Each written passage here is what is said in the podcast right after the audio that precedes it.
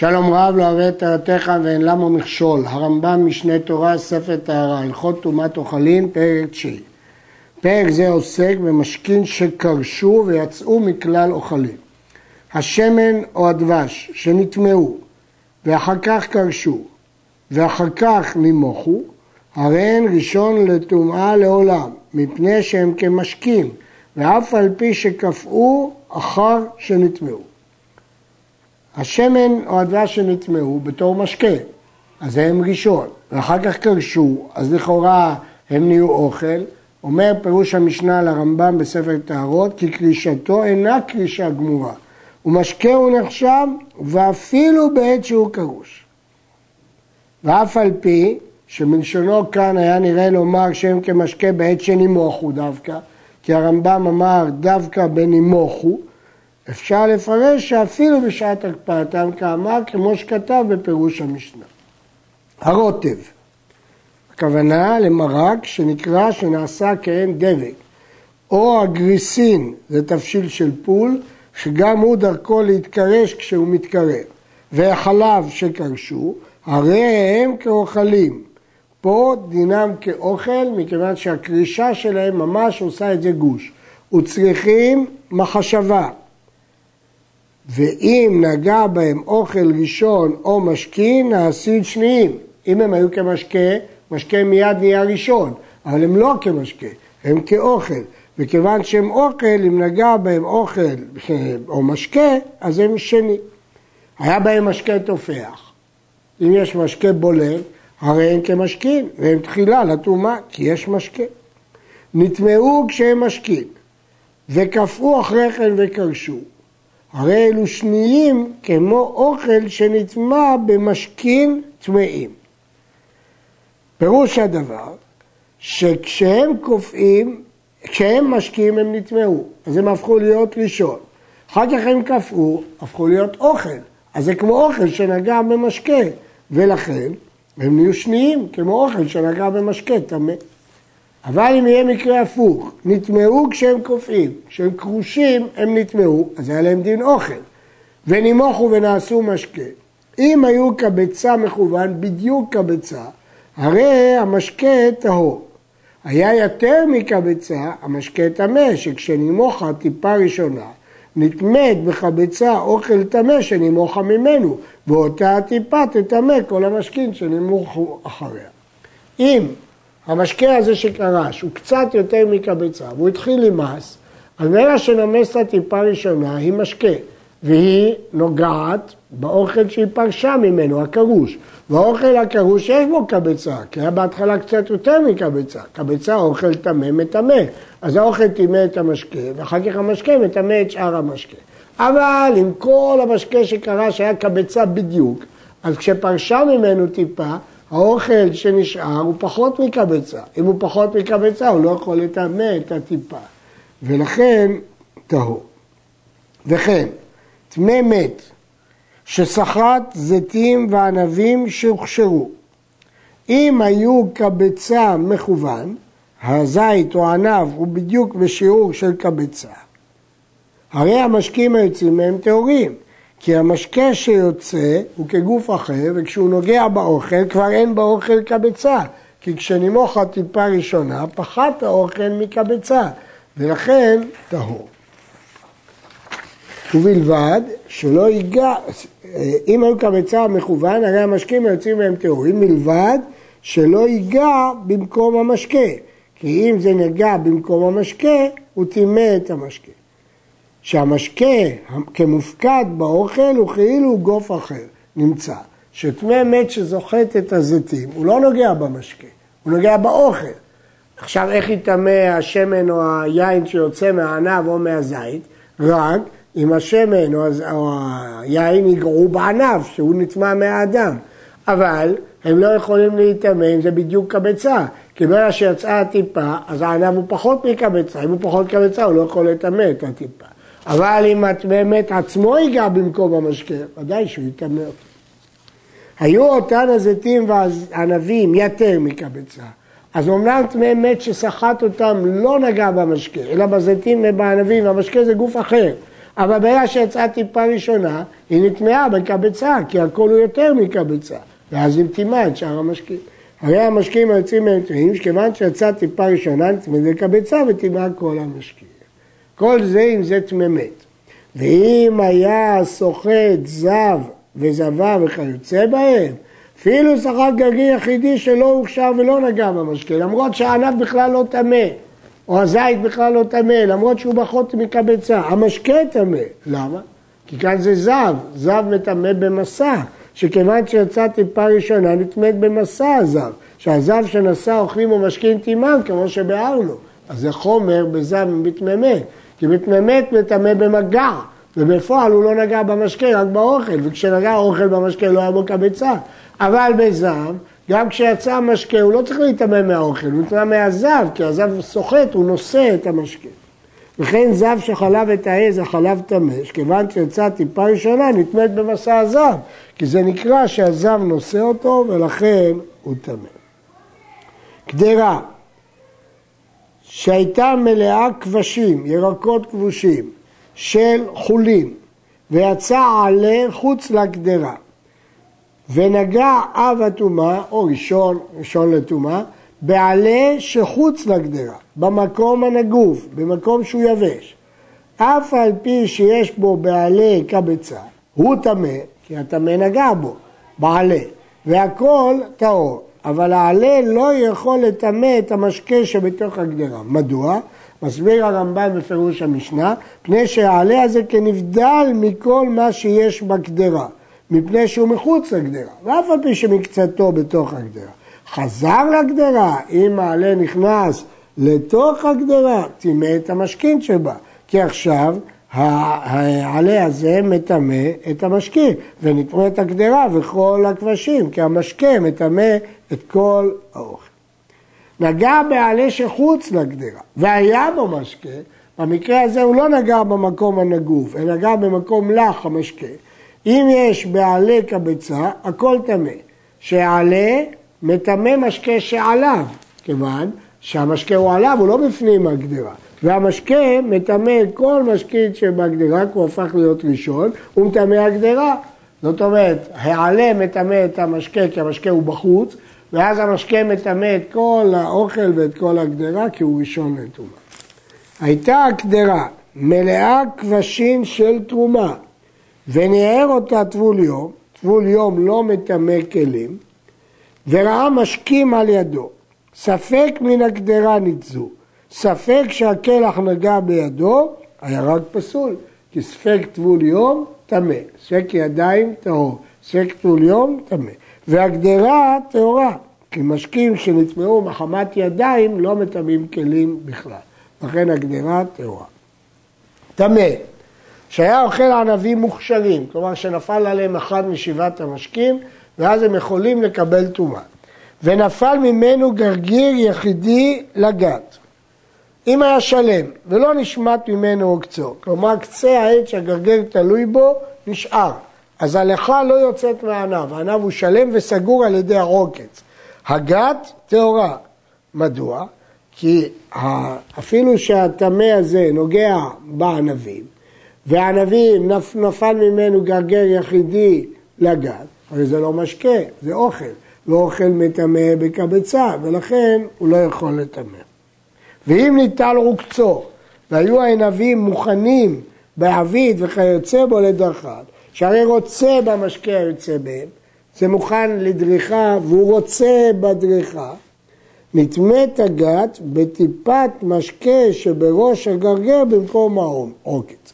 כלומר, הוא טימא בידו הטמאה את המשקה, כי כבר הענב הזה פתוח, אין לו עוקץ, והמשקה מטמא את הגת. כן? כמובן שצריך שהטמא ייגע במקום של העוקץ כדי שהוא ייגע במשקה. זאת הכוונה. נפלו ממנו ענבים ודרכן במקום מופנה, מקום פנוי, ללא ענבים אחרים. אם היו כביצה מכוון, הרי המשקים האלה יוצאים מהם טהורים, כמו שביארנו. מדוע? כי הוא טמא, והוא מטמא את הענבים, עכשיו יוצאים משקים, אבל הענב הוא ביצה מכוון, ברגע שיצא טיפה הוא פחות מקבצה, פחות מקבצה לא יכול לטמא. כמובן כל זה רק אם הוא לא נגע בעצמו במשקים. היו יותר מקבצה, יצא מהם טמא, שכיוון שיצאה טיפה ראשונה, נטמאת בקבצה ומטמא את כל המשקה, יוצא אחריה, כפי שביארנו בהלכות הקודמות. גוש, כלומר גוף מדובק היטב, שזיתים טמאים, שהיה מקובץ ומחובר, וישלחו לתוך התנור, והוסק, וחום האש מוציא משקה מן הזיתים. אם היה קבצה מכוון, התנור טהור. למה? כי יש לי אוכל קבצה, והאוכל לא מטמא כלים, שאין האוכל מטמאים כלים. אוכל לא יכול לטמא כלים.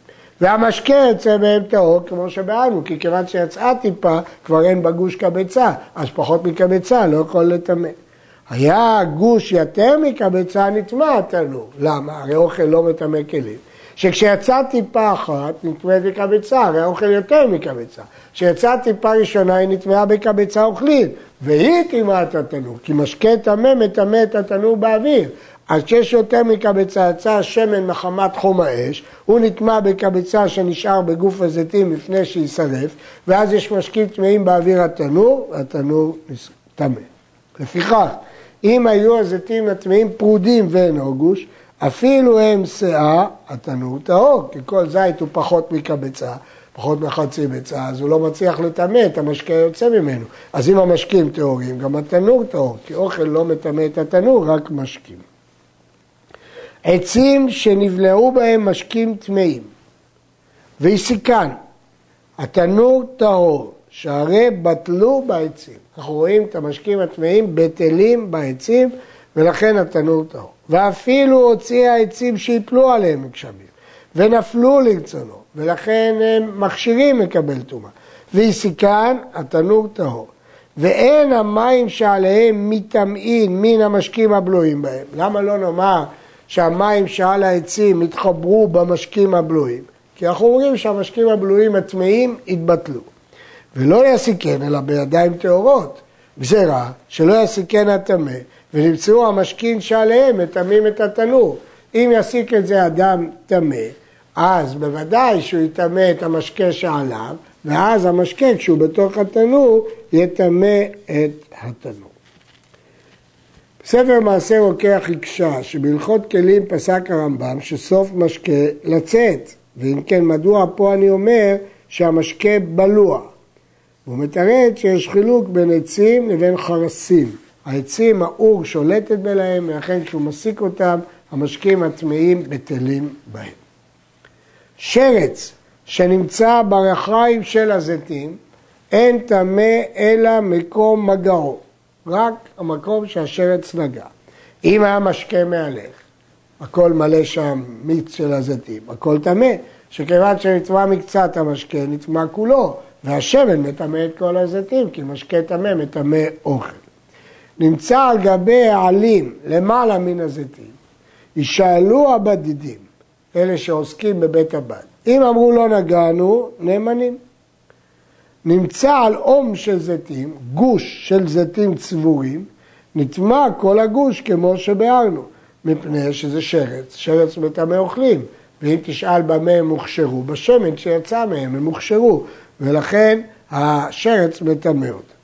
נמצא על גבי זיתים פרודים, והוא נוגע, לא גוש, אלא זיתים פרודים. אם הוא נוגע בקבצה, הכל טמא. שהאוכל שהוא כביצה, מטמא המשקה המעורב בו, והמשקה שהפך להיות ראשון מטמא את שאר הזיתים. היו פרודים על גבי פרודים, והמשקה מלמטה, ואף על פי שנגע בכביצה, אין טמא אלא מקום מגעו. מדוע? כי הוא נגע בכביצה אוכל. האוכל לא יכול לטמא אחר כך את, את מה הוא יטמא, הרי זה פרודים על גבי פרודים. לכן לא טמא אלא מקום מגעו. מה שאין כן בגוש, שאם היה בו כביצה, אז הכל טמא.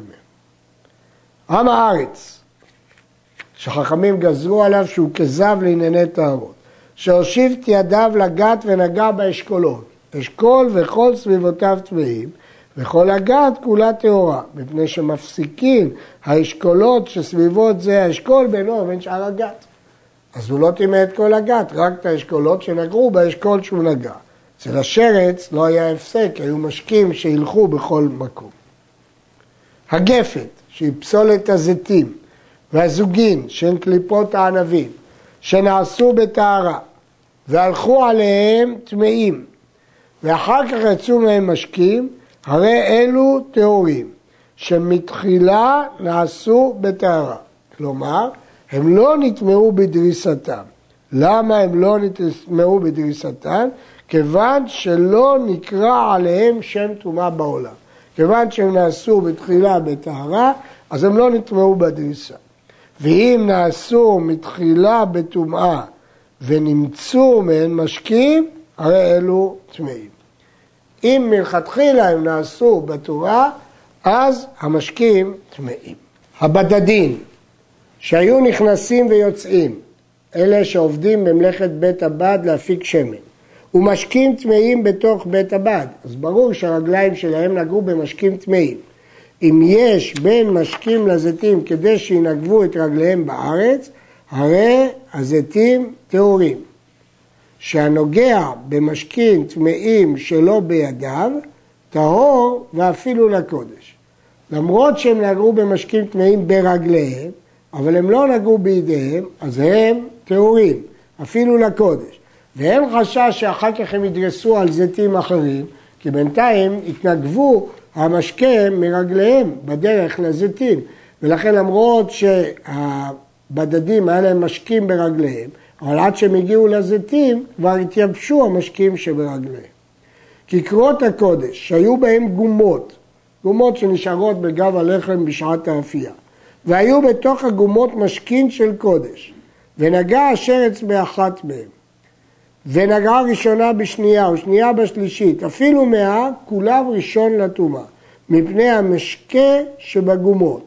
וחיבת הקודש, הרי הם כולם כמשקים שאין מונים מהם, הם תמיד הם ראשון. מה פירוש הדבר? מחמת חיבת הקודש, בגלל שזה כיכרות של קודש, אנו רואים כאילו המשקה שבתוך הגומה הוא שנגע בכל כיכר מהם. ולכן כל אחד מאותם כיכרות יהיה שני לטומאה, כיוון שהמשקה הוא תחילה, ולא נגיד שזה שלישי, שלישי, רביעי, לא, כי המשקה הוא תמיד ראשון, והוא נוגע בכיכר, אז זה כיכר ראשוני, ולמרות שהכיכר הראשונה נגעה בשנייה ובשלישית, אנחנו רואים בגלל החומרה של קודש, כאילו המשקה הוא שנגע ישירות בכולם. אבל זה דין מיוחד בקודש. אבל אם היו כיכרות תרומה, הרי הכיכר השלישית בלבד פסולה, ומשלישית והלאה טהור, שאין שלישי עושה רביעי בתרומה. למה? כי רואים שהמשקה טימא את הכיכר הראשונה, ועשה אותה שנייה, וכיכר ראשונה טימאה את השלישית ועשתה אותה שלישית. זהו, אין יותר בתרומה. ולא רואים פה שהמשקה טימא את כולם. ואם היה משקה תופח על כל הכיכרות, אף בתרומה כותבות, כי פה רואים שיש משקה שמטמא את כולם. וכולם שניות, חוץ מהראשונה שנגעה באשרת שהיא ראשון. כלומר, אם יש בין כיכר וכיכר רטיבות שיש בה כדי להרטיב את היד, זה משקה תופח, כל הכיכרות טמאות אפילו הם אלף, אף על פי שהם תרומה. בעבוע, הנעשה בעובי החבית, פירוש, כשמצרפים את החרס באש, פעמים מתנפחים בו הבעבועות גדולות. והרי הוא כמו כלי אחר בצידה. הבעבוע הזה הפך להיות איזו בועה שהיא כלי נפרד מהכלי העיקרי. אם ניקב הבועבוע לאוויר החבית, כלומר יש חיבור בין החלל שבבעבוע לבין החבית, וניקב נקב אחר לחוץ זה כנגד זה והכל מפולש, או שהיה הנקב הפנימי מלמתן והחיצון מלמעלה, והייתה החבית והבעבוע מלאים משקים, אם נגע עבר תרומה במשכין שבבוע, נטמעו כל המשקים שבחבית. כי רואים את המשקים בבעבוע ואת המשקים בחבית מחוברים, כי הם נקובים זה כנגד זה, או נקב הפנימי למטה והחיצון למעלה. הייתה חבית מוקפת צמית פתיל ונתונה באוהל המת, אז היא לא מקבלת טומאה, אבל נטמאת מפני הנקב שבבוע הזה, למרות זאת היא נטמאת, שהרי מפולש לאווירה, והנקב הזה נכנסת שם הטומאה. וכן אם היה הנקב שבבעבוע שבפנים מלמעלן והחיצון מלמטה, הרי זו אינה ניצלת בצמית פתיל. אבל אם נגע אב הטומאה בבעבוע והנקב הוא בפנים למעלה ובחיצון למטה, אז לא נטמעו משקיעים בחבית. והרי הם כמובדלים מהם, כלומר כשני כלים מופרדים. אם זה באוויר, בצמית פתיל לא עוזר, כי הוא נכנס דרך הנקב. אבל אם זה מגע של אב הטומאה, אז רק אם הנקב מפולש, או שהפנימי למטה והחיצון למעלה, ולא להפך.